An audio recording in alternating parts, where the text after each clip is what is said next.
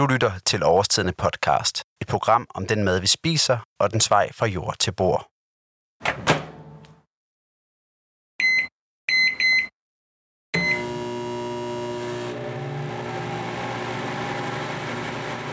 Hvis der er en opfindelse, samt betydning for færdigretternes udbredelse, ja, så er det nok mikrobølgeovnen.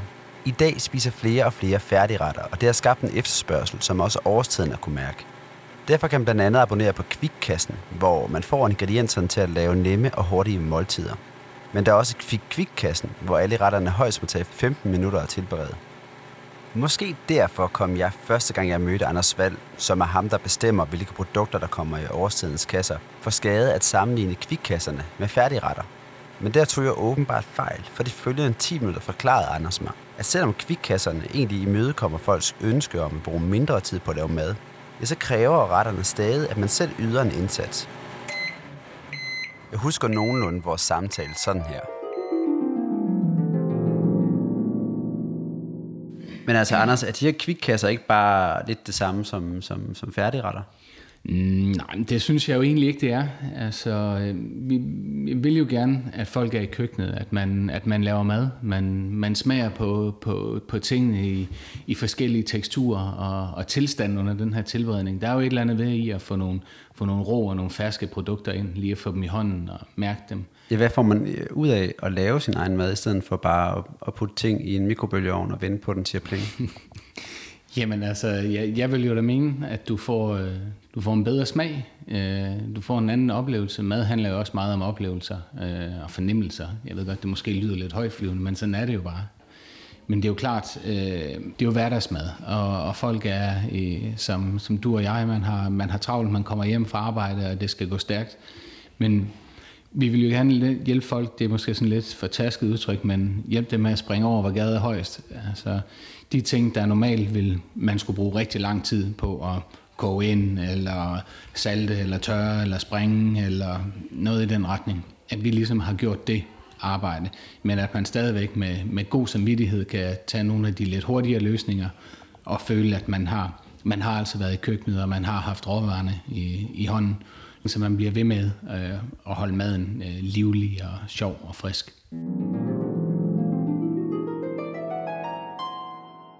Folk spiser færdigretter, fordi de ønsker at spare tid. Men forskningen viser også, at der med tilvalget af færdigretter følger en række moralske spørgsmål. For er det okay at snyde på den måde? Bør man ikke lave sin egen mad? Og er det ikke sundt for børnene at prøve at skrælle en gulerod og snitte kålhoved? Og så er der naboerne, for hvad vil de tænke, hvis de kendte vores forbrug af færdigretter? Denne opfattelse deler Anders Vald, der oplever, at det sociale pres gør, at vi får moralske tømmermænd, når vi spiser færdigretter. Jeg tror, at det hænger meget sammen med noget kulturelt også på mange måder. Man har sådan nogle øh, minder om, hvordan øh, familierne sidder ved, sad ved bordet og mad hjemme hos mormor og så videre. Og vi er vel også altså med, med fokus, der, der er på, på, på mad og på opskrifter. Det er jo i, man, man får det jo i hovedet hele tiden, om det så er i, i fjernsynet, i magasiner og alt det her. Og, Øhm, og også i andre sammenhænge, altså hvis man ser programmer som Bunderøven eller sådan noget, det er jo virkelig sådan noget, det vil jeg også, men det er der ingen, der har tid til. Altså, der er jo ikke ret mange, der kan leve på den måde. Så derfor, hvis vi kan hjælpe til øh, med at give folk muligheden for, at, øh, og, en, og en tillid til, at når man får øh, de her kasser, at man i hvert fald føler, at man har givet sig selv eller sin familie nogen et godt måltid. Og nu nævner den her familie, øh, er der også noget sådan socialt i at få lavet maden selv i sit eget køkken, i modsat at, at man tyr til takeaway eller færdigretter? Jamen det synes jeg da. Altså som, som vi talte om lidt tidligere også, altså når du har, har råvarerne i hånden, det fordrer jo, øh, sætter, sætter nogle tanker i gang, og man kan tale måske om det, men kan jo tale om, ja, hvor det kommer fra, fra farven. Øh, øh, den her har jeg aldrig smagt før, eller prøv at se, den smager en lille bitte smule af sennep, eller den her minder lidt om øh, wasabi, eller noget i den dur. Så er man jo allerede i gang med, med ting, der ligger faktisk langt ud over, ud over maden, kan man sige. Ikke? Og, øh, og, og det, det er jo noget, alle kan inddrages i, fra, fra ung til gammel. Altså have ungerne imellem benene på en taburet, mens man står og snitter, og de får lov at smage det øh, får lov at smage det fersk, fersk og frisk og får stoppet det her i munden. Der er jo et eller andet med den der effekt med, særligt hos børn, at når du har smagt ting, jeg kan ikke huske, om det er 10-12 gange eller noget af den dur, så tilvender du din smagsløg, og man lærer de her at kende.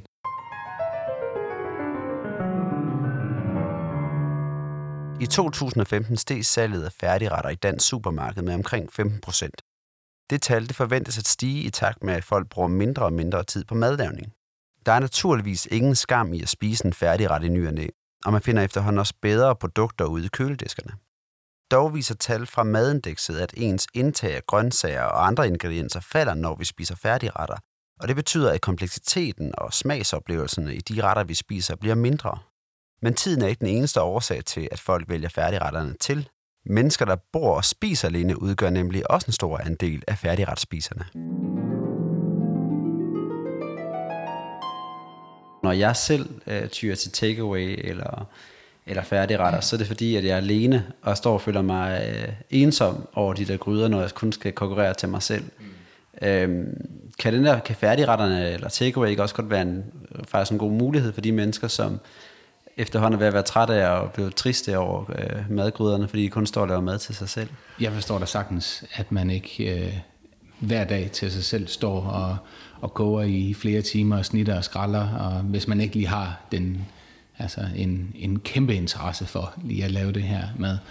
Men jeg synes jo bare, at det, er, det vil være det er en skam ligesom at, at franare sig selv den mulighed at, at stå med det. Øh, og, og smage forskellen, altså smage variationerne, fordi jeg ved ikke, der er jo et, et, et udbud af dimensioner, når man kigger på, på takeaway, men når man så begynder at skrælle lagene af ned, hvor du rent faktisk begynder at få noget, der er, noget, der er godt, noget, der er sundt, noget, der er et, et, et, et reelt lødigt måltid, så er der altså lidt langt imellem snapsene, synes jeg. Selvfølgelig øh, er, det, er det fint, at det, går, at det går hurtigt, og det går let, men altså, det er jo din, øh, det er jo, det er jo dit, dit brændstof, det er jo din, din energi, det er jo, du får jo, altså ved, ved at spise ordentligt, din, din, de benefits, der er for det, er jo, er enorme. Men det er slet ikke sådan, at hvis man nu møder dig ude i et supermarked, og vælger færdigretten, og du opdager det, så kommer du heller ikke efter, efter os, vel? Jo. Nej, det gør jeg selvfølgelig ikke. Og jeg er også, altså, jeg er selv en, en, en børnefamilie, kan man sige, eller via, øhm, og, og der øh, ryger der også en pizza, eller en burger, eller noget takeaway. Selvfølgelig gør det det. Men jeg synes bare, i det, i det store hele, er det, er det jo bare, øh, for mig i hvert fald, for, for det udgangspunkt, jeg har, at tænke på, det er jo ikke bare min, min egen sundhed i det her tilfælde, det er jo også mine børns, og jeg synes, det, det er fedt, at man er knyttet om sådan en ting øh, omkring måltidet, og øh, at, det bliver, at det bliver samlingspunktet, uden at det skal lyde Øh, det kommer utrolig let til at lyde meget heldigt, men jeg synes det jo rent faktisk, at det er, at det er en fed ting at samles om. Det er jo ikke fordi, jeg har noget imod færdigretter som sådan, eller som princip, men jeg tænker bare, når man ser udbuddet af færdigretter, i, hvad er det så, man får? Er det, øh, det er boller i kaj, en øh, lasagne og en, en bolognese eller en chili con carne? Det kan meget let blive sådan et, et, et, et meget begrænset område, og en meget begrænset øh, hvad, hvad, hvad man spiser. Altså sortimentet kan være meget begrænset. Og hvis man reelt tænker over det, hvor lang tid tager det så ikke at varme sådan en, øh, en iskold øh, lasagne, du kommer hjem med? Den skal da også have 25 minutter i ovnen.